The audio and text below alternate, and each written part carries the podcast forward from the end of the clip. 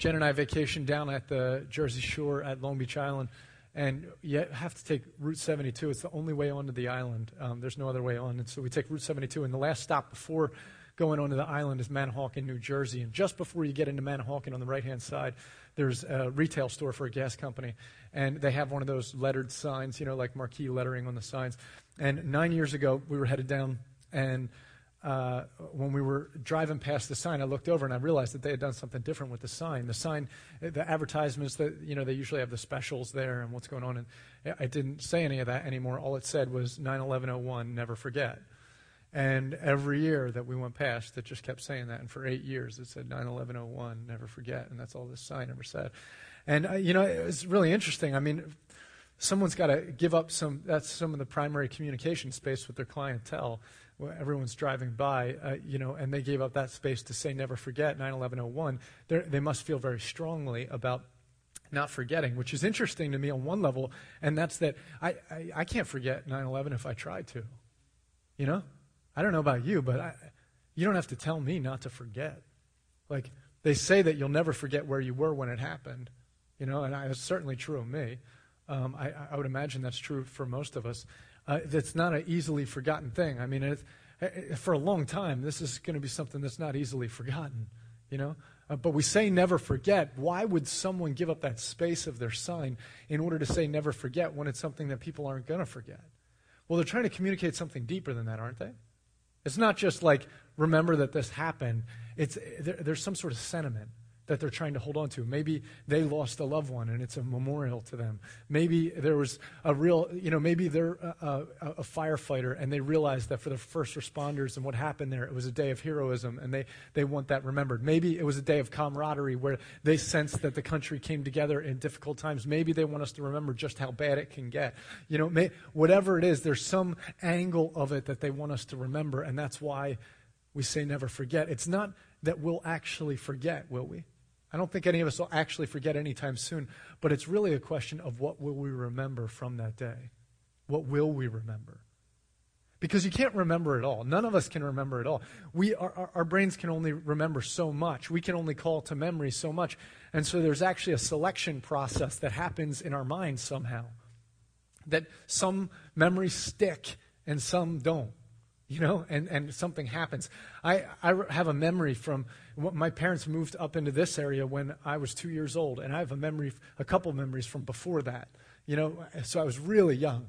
And the one memory is that they had me, I was at a neighbor's house who was babysitting me, and I was in a onesie, one of those zip-up onesies, you know, and the bathtub was full, and I jumped into the bathtub with my onesie on, you know. And why should I remember that? It wasn't that unique compared to all the other stories that I hear about myself back then. But this story in particular I remember because they have a picture of it. And in that picture, I'm dripping wet in a onesie, and they've told me the story a number of times about that, and they've laughed about it. See, oftentimes the things we remember are the stories that are told in the pictures that we see.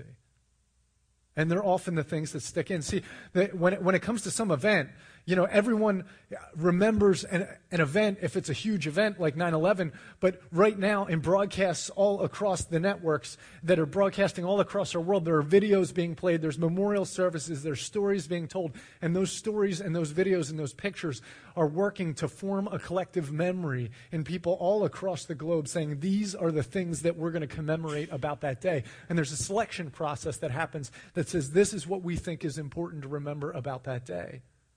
And some of those things, the stories that are told, will inform what we'll remember going forward. You know, we're at a place now with technology where you could almost have a video camera, a high-definition video camera strapped to your shoulder or something that would just, like, videotape everything that happens in your life all the time. And, I mean, it's so cheap now to have storage. You could just be having that stored on hard drives all the time. And you could recall your entire life on a hard drive, you know, on a bunch of hard drives, and just be able to, like, whenever you want, go back and call it all back up. But who could ever have the time to go back and watch their whole life on videotape? If you do, you're not living your life, and the rest of the videotape is just going to be you watching a video. You know, it doesn't make any sense. We can't do that. No matter how good technology is at helping us remember things, no matter how many pictures we have. I mean, when I look back at the amount of pictures I have of our firstborn son, Evan, and the amount of pictures, I'm like, what was I thinking? There's like millions of pictures, you know? Like, it's cool. You know, there's only a few pictures that I remember of me when I was a kid, but there's no way we can actually process all of those pictures. You know, it's too much. And no matter how much technology can help us expand our memory, we don't have the ability to use it enough. You know, we don't have the time or energy or whatever to recall it. So no matter what aids there are that help us with our memory, we're still limited by what actually sticks to us. What sticks to us in our memory? And you notice that if there's a historical event, we commemorate something or we memorialize something, that when that happens, we're choosing to select which pictures, which videos, which stories, and that's an angle now that we'll always remember that story based on. You know, we'll always remember from that angle. And that's why history books can tell radically different perspectives of the exact same event, because they choose to take different pictures, to tell different stories of the same angle. And none of us can remember everything about that historical event, so we hear the story, and it shapes what we think about the history. That's the way it works. That's exactly how history works. And so the interesting thing with all of that is that the scriptures tell us very clearly that when it comes to which memories will stick in our minds and which won't, it doesn't have to be just a random selection process. It's not just like, I don't know, when I look back at my life, I kind of remember this is my earliest memory or that's my earliest memory. There's a whole other thing that can take place. The scriptures actually tell us that we get to choose which memories we take with us. That's what the scriptures teach us. And the scriptures actually, it goes beyond just telling us that we get to choose and that we can choose. The scriptures actually demand that we remember certain things. The Lord commands us very clearly throughout the scriptures, you must remember this, and you must remember that. And then God doesn't just leave it out there and say, now go do it. Oftentimes, He makes signs and symbols and commemorates things so that it brings back to our memory what those things are. There's a selection process, and in the scriptures, there's a few times where He says, this thing right here, you need to remember that. So I'm making a sign for you that you will always remember this. It's imperative that you don't forget this principle right here, that you don't forget this moment, that you don't forget this story. One of the first great symbols that He gave us to remember is of a gigantic natural disaster. We've had some huge natural disasters recently. I mean, just around here, you know, we just had the flood, and there was the hurricane, and there was the earthquake. But then if you look back over the last 10 years, I mean, you think about the earthquake in Haiti, and you think about the tsunami in Indonesia, and I mean, just terrible, terrible disasters. But none of them compare to the flood. Not one of them compares to the flood of Noah. You know, globally, we're talking that covered the earth, and the world was so wicked. I don't understand some things about God. You know, some things are really hard to comprehend about God. But like the entire world wiped out by a flood because we were that wicked. You know, and I struggle with that sometimes. You know, just like wow. You know, and. Except one little remnant. There's always the remnant, you know? And it's Noah. And it's his people, his family. And God brings him through, and afterwards, you know, He sets up this covenant with him that says that He's never going to destroy the whole earth by flood, and he makes some promises to Noah, and He commemorates this. And He tells him that he has to remember it. It's imperative that he remembers it. And Genesis chapter 9 tells us about it, and here's what happens after He makes this covenant with Noah in verse 16. He says, whenever the rainbow appears in the clouds, I will see it and remember the everlasting covenant between God and all living creatures of every kind on the earth. So God said to Noah, this is the sign of the covenant I have established between me and all life on the earth. We were down at the shore a few weeks ago for our vacation, and my parents came down and joined us for one day. And they picked a spectacular day. It was thunderstorms the whole time. And it was one of those days where the thunderstorms were so amazing. I mean, you're just seeing like the lightning all across the horizon, you know, just electric. And it's just wild, you know, the power. What was wild is on one side, that's what it was. And when you turn around, like when you're on the island, you have the bay side and the ocean side. You know, and on the ocean side, you're seeing this crazy thunderstorm, and you turn around and look, and on the bay side, the sky was clear and there was a sunset happening. It was wild. It was like peaceful sunset over the bay and vicious thunderstorm on this side. And you know what that creates, right? An incredible rainbow. And, so here we are at Arita's Water Ice, which life is good, you know. And we're sitting at the Arita's Water Ice, and we're watching electric on the sky, and we're sunset here. And I look, and there is, from this side to this side, huge arch of a rainbow, you know, seeing both sides of it, just a brilliant, brilliant rainbow. And then the second one started to form over top of it, you know. And I was just like, whoa, like took my phone out, took a video of it, that type of thing. But I remember just thinking, with all of its brilliance, I'm sure that it's nothing compared to that day when God gave the first rainbow to Noah, you know? And what's interesting is, like, that's a story that can be seen as a fable.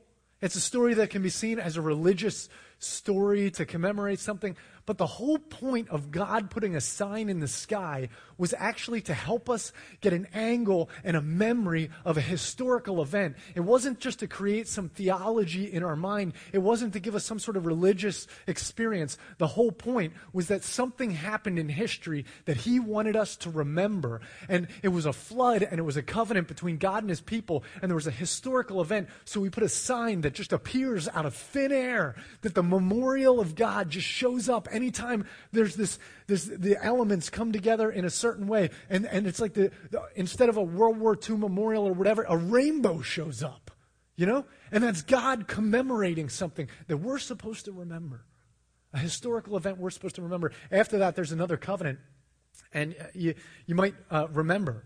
You might remember there was this guy, Abram, and Abram got called to leave his town, and his name got changed to Abraham by God, and he got called to leave his town, and when he left his town, God told him, I'm going to give you a huge nation that's going to come from you, and you're going to have a son, even though you're going to be old in age and all of that, and he makes these incredible promises, and he says that I'm going to bless all the nations through this nation that's going to come from you. And he says, what's more is this covenant I'm making with you, I'm going to mark it with a sign. There's going to be a sign that you always have to remember this covenant. Now, this sign is a different kind of sign, okay? Very, very different than a rainbow. It's a much more painful sign, I would imagine, and it's a much more private sign. When the whole nation, this is, Exodus or Genesis chapter, where are we? We're in chapter 17 in verse 11. You are to undergo circumcision, and it will be the sign of the covenant between me and you for generations to come. Every male among you who is 8 years old must be circumcised. So it says, for generations to come, there's going to be a sign. And the sign is that every kid who's a boy at the age of 8 is going to go through this procedure where part of his flesh has to be cut off of him, not just any part, a very sensitive and sacred part, you know? And what God's doing is he's actually setting up a symbol that says, you are set apart. And at the very core of you, at the most central, deep part of you, this special set, I am setting you aside and making you different. And may you always know that you are a different people. And so he says this is for generations to come. See, this story has to be remembered not just by Abraham. You think Abraham's going to forget that God showed up and talked to him? No, he's not going to forget. Who's going to forget? Generations to come are going to forget. But then there's this sign that he puts in the generations so that they always remember. So that they always remember the story. And as things move forward, the nation eventually comes to fruition, and God births the nation of Israel through him and the patriarchs, and they end up through Joseph down in Egypt, and they end up slaves, and then God raises up someone else. And there's another covenant that happens, and it's the greatest covenant of the Old Testament. Who's the leader he raises up? Moses. Moses, don't all answer at once. Gosh. Moses, the greatest of the Old Testament. Anybody seen Prince of Egypt? Anyway. Moses, there's this great covenant with God, between God and his people and Moses, and they go to Mount Sinai, and up on the mountain, God forms his covenant with his people. And do you know what the sign is of that covenant?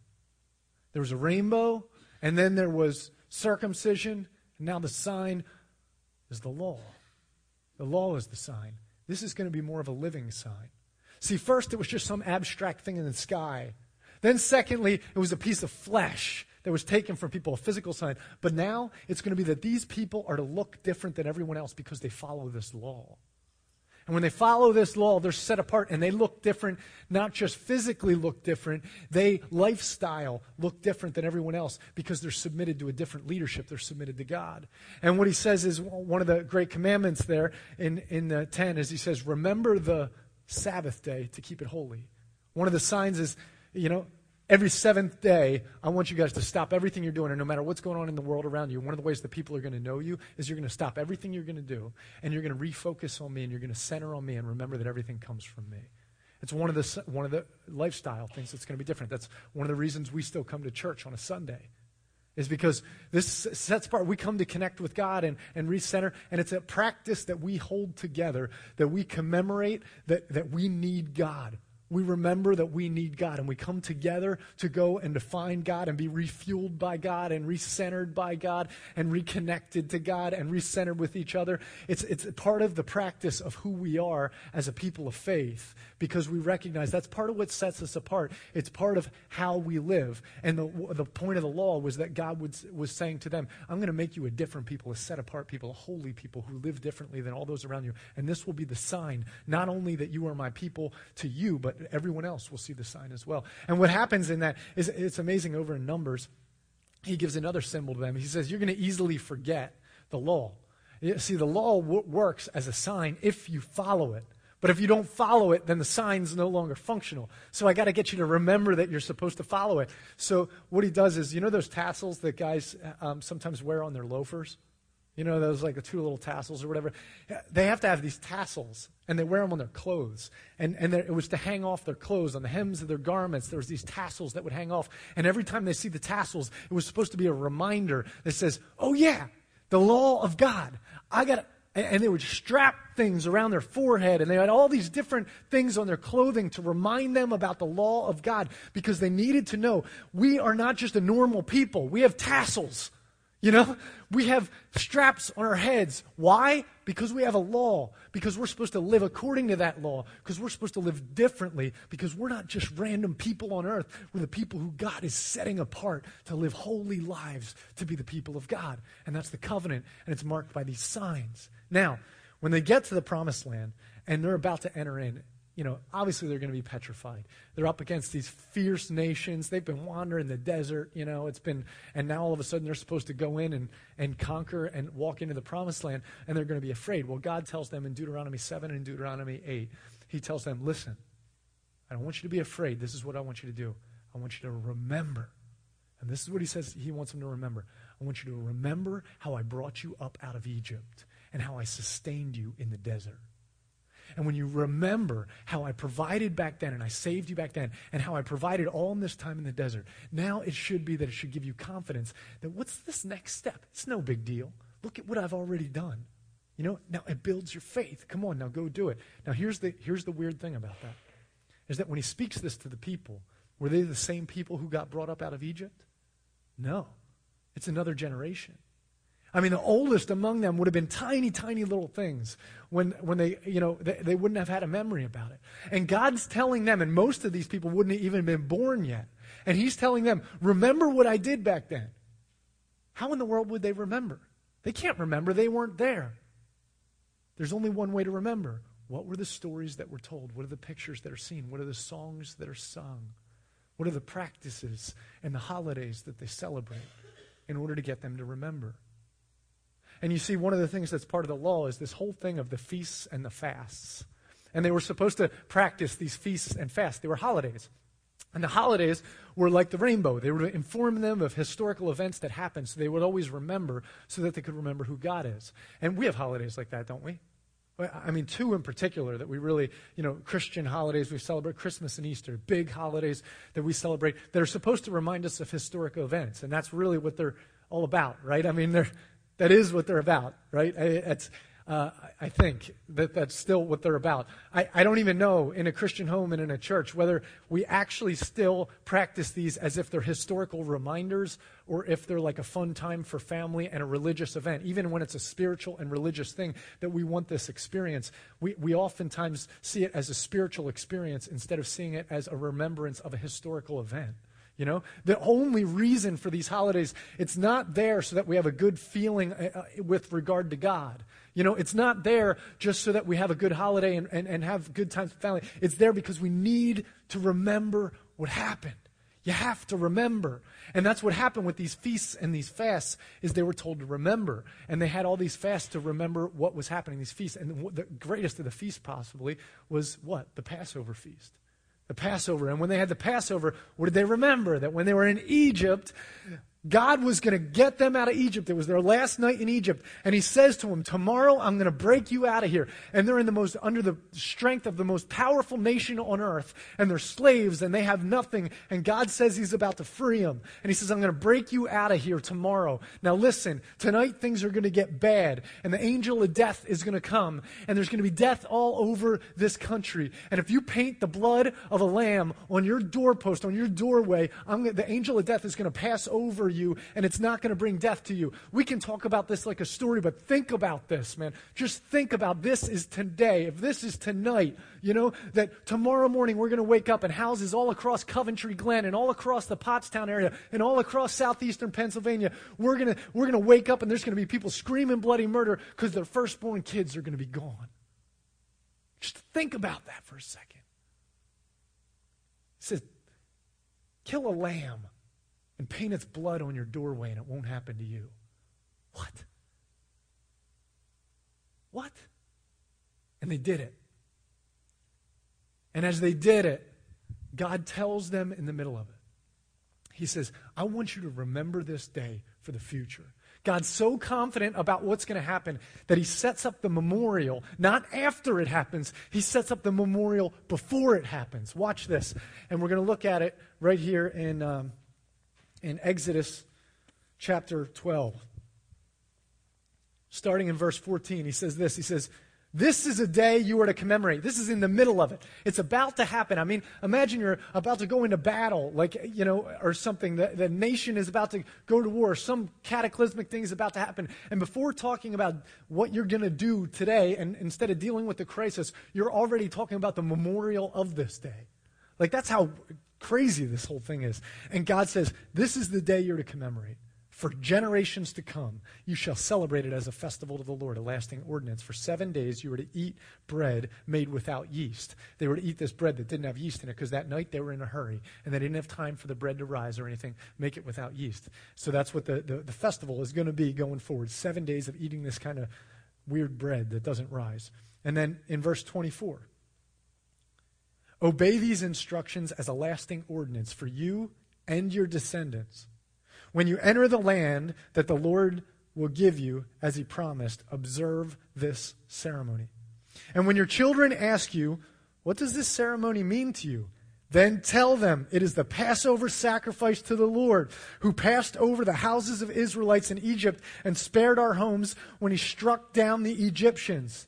Then the people bowed down and worshiped. You see, they didn't have high-definition video cameras, and they didn't catch what happened in Egypt. But what they did have is they had a holiday where they told the stories to their kids, and they took a snapshot, and it was in the form of this Passover feast and unleavened bread and the blood of the lamb. And all of this was a story they would tell their kids because they said, we can't forget what God did. We absolutely have to remember this day.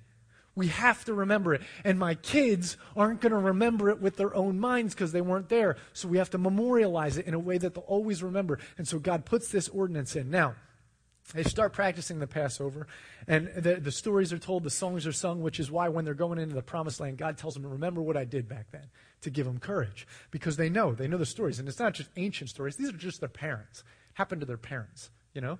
Their parents crossed the Red Sea and went through the 10 plagues. That's pretty close proximity. Now, fast forward, okay, 1,500 years forward from there. And what happens is Jesus is on earth. And Jesus at this point is 33 years old. And he says in Luke, he sits down with his 12 disciples in an upper room. And he says, I have longed to eat this Passover meal with you. And they're having the same meal 1,500 years later. 1,500 years later, and they're still remembering through this feast that God put in place. And they know what it means, and they remember what the story is, and they know how it worked, okay? And they're remembering. And now Jesus brings them all together in this upper room, and they're eating the feast, and Jesus knows that he is about to become the Passover lamb, that this story is going to come back to life in a whole new way. He knows what's about to happen, and on this night, as they celebrate Passover together, he calls them together, and he calls them to this upper room, and this is how Paul reminds us about it in 1 Corinthians chapter 11 and verse 23. He says, for I received from the Lord what I also passed on to you. You see the passing on of the story? I received from God what I'm also going to pass on to you. The Lord Jesus, on the night he was betrayed, he took bread. What kind of bread? Passover bread. You know, he took bread and he gave thanks. He broke it and said, this is my body. That unleavened bread from 1,500 years ago has a whole level of meaning they knew nothing about. And Jesus is unlocking the meaning. This is my body, which is for you. Do this in remembrance of me. In the same way, after the supper, he took the cup, saying, this cup is the new covenant in my blood. Do this whenever you drink it in remembrance of me. Here's a new covenant. It's not the Noahic covenant. It's not the Abrahamic covenant. It's not the Mosaic covenant. This is the covenant of Jesus, the new covenant that is for all people. It's not about the blood of a lamb that's on a doorpost. This is about the blood of Jesus that is over our hearts. It's not about laws that are written on tablets and stone. It's about the law of God through the Holy Spirit that's written on our hearts. It's not about being a people of God and a nation who is just God up here and me down here and being set apart from other nations. It's about being a people who are radically transformed from the inside out, who have access to the throne room of God because of the sacrifice of Jesus. And on this moment, as he recognizes an event that will change all of history, he sets up a memorial, and we call it communion. In this church, we call it a feast. We call it Love Feast. And at Love Feast, we wash one another's feet because he said, in the same way that I've washed your feet, so you're to wash one another's feet. And they broke bread, and it says that you're to share the meal together. So we have a fellowship meal together. And then he says that you're supposed to break this bread and do it in remembrance of me, so we take communion. And we have bread and cup communion a couple times a year, like during a Sunday morning and stuff. But the big time where we commemorate this, the holiday as it were, the feast, is when we have a Love Feast, and it happens twice a year, and it's going to happen again on the first weekend of October, the first Sunday of October. And if you've never been to Love Feast, man, you are missing the most important holiday of the church. The most important, much more important than Christmas, is the Love Feast. This is like Passover for us. This is the holiday, the time of remembrance. This is when we break the bread together, when he said, this is my body broken for you. This is the new covenant. If you want to remember it, then you have to celebrate this holiday. It's incredibly important for us. And it's a really bizarre and weird thing in our day and age to celebrate this archaic feast. And that's what makes it so amazing, is it's 2,000 years later, and we're celebrating it just like Jesus was celebrating the Passover 1,500 years after Moses. And 2,000 years later, we do this service that might have made sense 2,000 years ago, but it doesn't make sense now. And that's exactly how it should be, because we're remembering something that actually happened 2,000 years ago. And the more we're a part of it, the more we can believe in the reality of it. And so if you've never been there, I'm encouraging you. Part of the history of Love Feast is that since it's kind of a different kind of service, people aren't always feeling real comfortable right off the bat. Come and observe it. That's always part of it. If you want to just come and observe it, come and observe it. If you want to take part, take part. But the deal is this is it. I mean, it's the memorial. That's the holiday, the day of remembrance, you know? It's when we break bread together. It's when we wash one another's feet. It's when we practice the Last Supper together, because that's the feast that he set in place. You got to be a part of that. Make a note of it. Put it on the calendar, an annual calendar. Twice a year, we remember him, you know? So that's the great feast of the Christian church, is this great thing of remembrance. It's a symbol that God puts in place, because there are things all over throughout the scriptures that we need to remember, and this is the greatest one that he says, you have to remember it. Now listen, I watched this TV show once that was about this woman, and it was fictional. It wasn't a reality show or anything, a documentary or anything.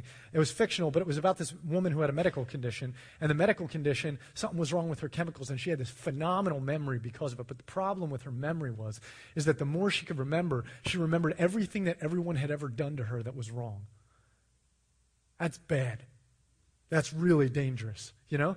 And so it massively affected all of her relationships, because she couldn't get along in these relationships because she couldn't let go, because she had these memories that she couldn't get rid of. Now, here's the deal, is that they found the solution to her problem. If she took this pill, it would get the chemicals balanced back, and she'd go back to having a normal memory like everyone else, but she didn't want to let go of it. You know why? Because she liked the unique identity of being someone who had such a great memory.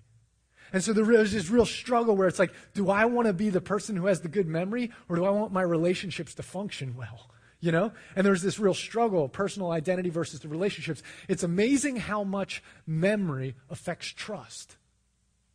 Our relationships are massively affected by our memory, and the reason is because our trust is built and broken based on memories. That's what builds and breaks trust, is memories. And we have to choose what to see and what to let go of. That's how this works, you see. And my boys, you can see this in my boys. They last year, they were in swimming lessons. And when they first went into swimming lessons, dude, it was like a panic. You know, like the water was like, they were freaking out. And especially when they try to get them to float on their back, and they'd like hold them like this and get them float. And they're like legs and arms flailing, and just the most awkward like thing you'd ever see, because the kid's freaking out. But now a year later, they take swim lessons again. And guess what? For the first day or two, they were feeling a little weird, but they started to ease in a lot quicker. Why? Because last year, they didn't drown. And they remembered. This year, by the time we got to vacation, I was trying to keep them from drowning in the ocean, because they were going nuts diving in, you know? And it was like, because of the memory, sometimes it's like you need a bad memory just to give you a wake-up call to say, yeah, that's a misplaced trust, you know? But the memories inform us about what we can trust and what we can't. And that's the way it works in relationships. And we have to choose what to see and what not to see in order to engage on certain levels in the relationship. But listen to this. When it comes to our relationship with God, this is really important. Any memory that you can find of God will build faith in him. Any memory you can find in your relationship with God will build trust in him. You know why? Because God is always faithful. He's always faithful.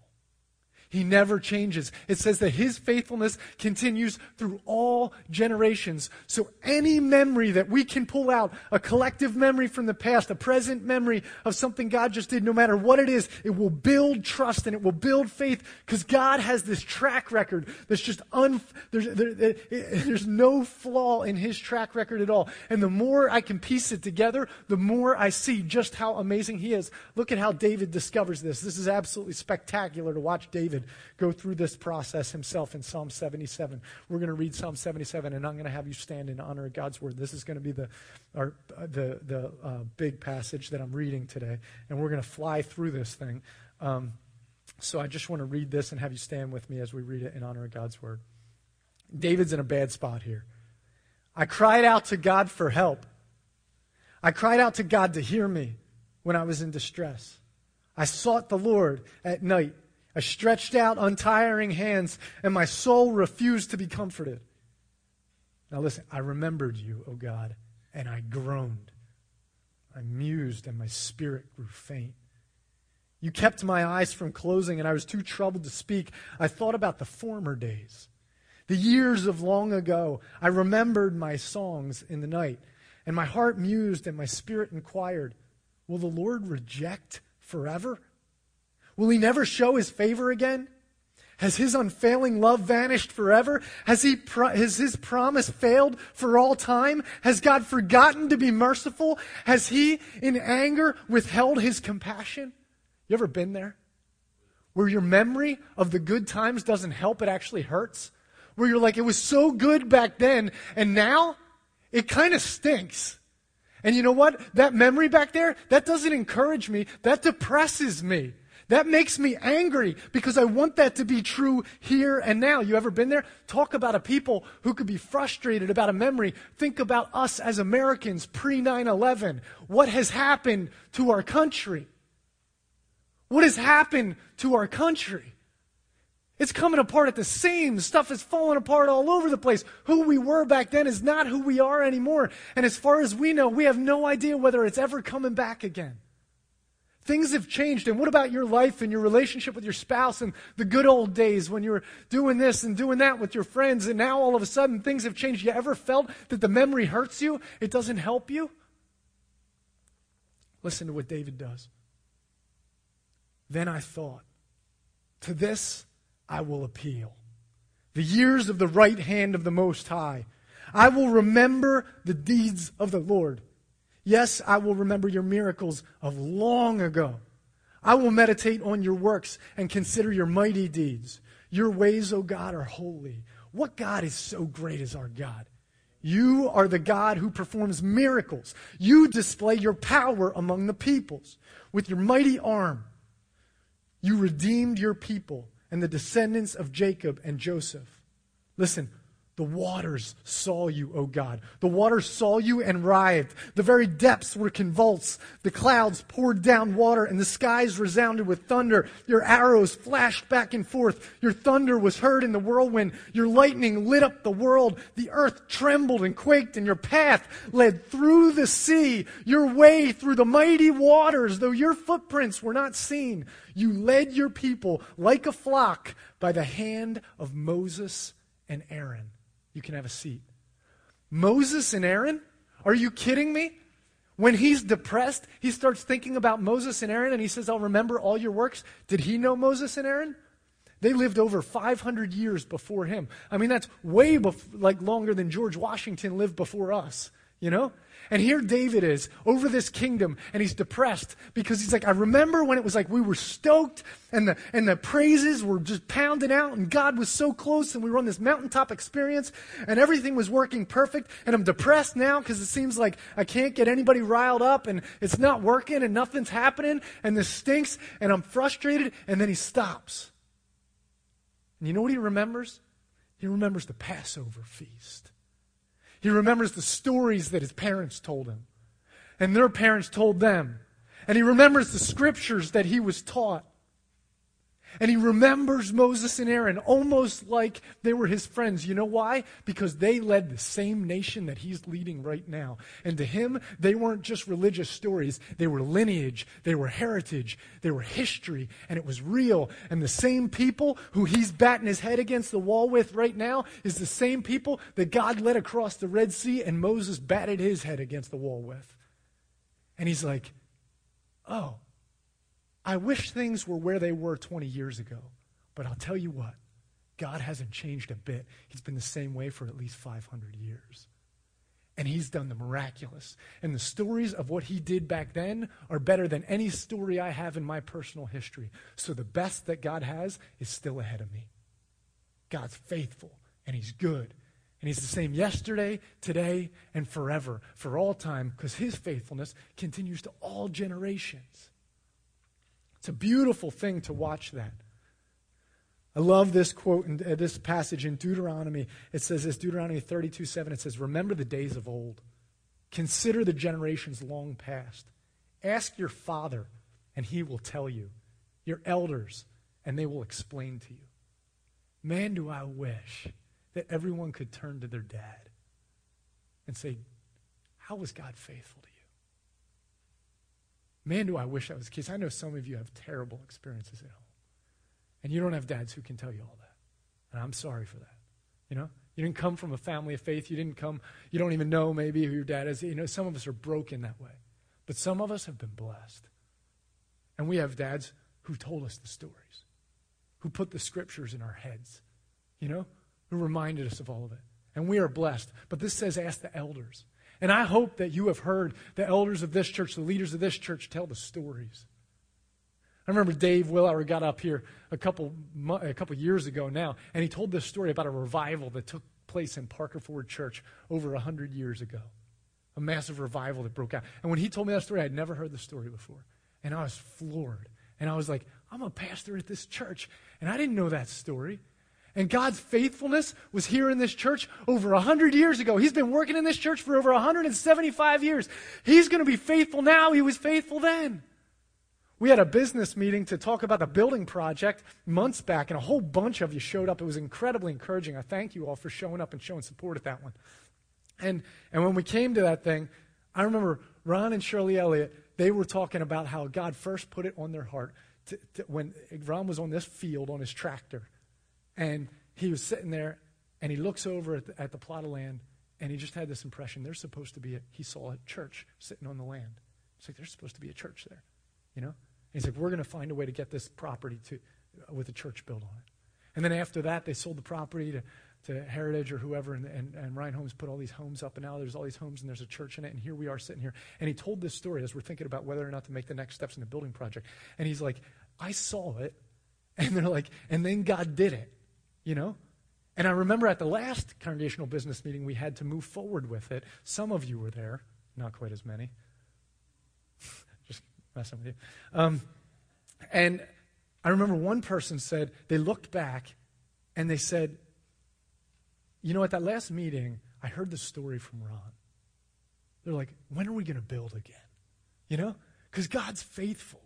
And the story of what God had done, I remember Byron and some others got up and talked about how quickly God paid off this debt that way they thought, this is going to take forever to pay it off. Boom, it got paid. And the stories of what God had done in our church build trust and they build faith. And we have to tell the story. We have to take the pictures. We have to show the pictures. We have to tell the stories. We have to remember. We have to remember. We have to remember because it builds faith. And when we begin to forget, we begin to lose perspective. That whole period of Judges, the book of Judges, where Israel was like out to lunch and completely not trusting in God, you know what it says? That they forgot God's faithfulness to them. That they had forgot the stories of their faith. They forgot, and when they forgot, they stopped believing that God was present because they didn't believe in the reality of what he had done. And so they only could think about, well, I don't really see God or feel God right now. Well, yeah. God doesn't do the same thing every day, but we got to think about the timeline, the longevity of his faithfulness. Sometimes I wonder what my kids are going to remember. You know? Sometimes the question isn't, what am I going to remember? It's, what am I going to help them remember? You know, because they don't have what's in my mind. They didn't go through what I did. And sometimes I just assume that people are going to learn what I learned. That's not a good assumption at all. The responsibility among parents, among elders, among leaders, is that our job is to tell the story. Whenever God does something for us, we're to testify, to tell the story, to help others remember. So what we do with our kids is we memorize Scripture all the time because I wasn't there when God created the heavens and the earth, and neither will Evan and Colton be. But you know what? They need to know Genesis 1:1. In the beginning, God created the heavens and the earth because they got to remember it even though they didn't see it because they have to remember the story. They have to remember about Jesus. They have to remember about Moses. They have to remember this stuff, and the only way they're going to remember it is if we build into their minds the memories that are told in the greatest story, you know, that's in this book, and the only way we remember it is if we're told and if we illustrate it and if we show it, and so we got to tell the stories. And it's not just the biblical account. They need to hear the stories about how this church came to be. They need to hear the stories about what God has done in faithfulness in the church. You know what else they need to hear? The faithfulness of how God has moved in their parents. They need to know that a generation before them, that God was still alive and active. That it wasn't just back then, that it's present. We, when we moved from Ephrata to here, I've told a bunch of these stories, so I won't retell them all right now. But I can't tell you, in a year and a half, how much God showed up in our life. I mean, Jen was paralyzed in her leg after the birth of Colton. And at a prayer meeting, God healed her. Are you kidding me? I mean, that's in the Bible, yeah. But that night, after being prayed for, she moved her leg again, you know? That night, and I had 3 knee surgeries and a staph infection that nearly took me out, and God was faithful and brought me through it. Josh and I, we had to let go. We were been here at Parker Ford Church, and we were long gone. You know, God was taking us on to other things in our lives as far as we knew. And God brought us back together in ministry together and brought us back to this place in miraculous fashion in ways that we had no idea he was going to do it. God's faithful prophetic word, his faithful promises, they're fulfilled in ways that we never see coming. God is so good and so faithful. He brought things around in ways that just boggled our mind. Perhaps the most amazing for us was the fact that we were going to settle on this house here. We knew that God had called us to settle on this house here, and we didn't have the... We had to sell our other house, you know, and we had to put an agreement on this place to have it built in time. And we stepped out because we thought God really called us to it. And we were in 2 weeks of settling on this house, and we didn't have the money because we hadn't sold our other house, because right after we put it on the market bombed, you know. And we needed the money in order to pay for the down payment of this place. We were stuck. You know what? 2 weeks before we settled, someone came and made an offer on the place. And at that point, we were like, well, it doesn't matter because you don't have time to settle in time. It takes 30 days to get the paperwork through. And they were like, we want to do private financing. And they find someone to do private financing. And within 2 weeks, they settled the last possible day that they could get the money to us, that we settled. We settled the day before, and we came and took that check and came over here and settled on this place. And God has blessed the ministry here and blessed our neighborhood and blessed our neighbors through the relationship that we have, because God, when he calls and he asks us to step out in faith, he's faithful to provide. And you know why we know that? Because he's done it in the past. And so what we did as a family is we said, we can't let the story drop. All that he did. So we set up a family day of remembrance. Once a year in the Deering family, we remember, we stop everything we're doing and we remember what it is that God did in our lives. And you know, it's... When it was supposed to be on Monday, it landed on Labor Day, and because I had this plan about what we were going to do, and I forgot. Like, I had this whole plan, and Tuesday came, and I looked at my calendar, and I realized that I missed it. And I woke up in the morning, I was falling apart. I couldn't believe it. I'm like, after all that God's done for me, I can't even remember. You know what I mean? Like, you got to be kidding me.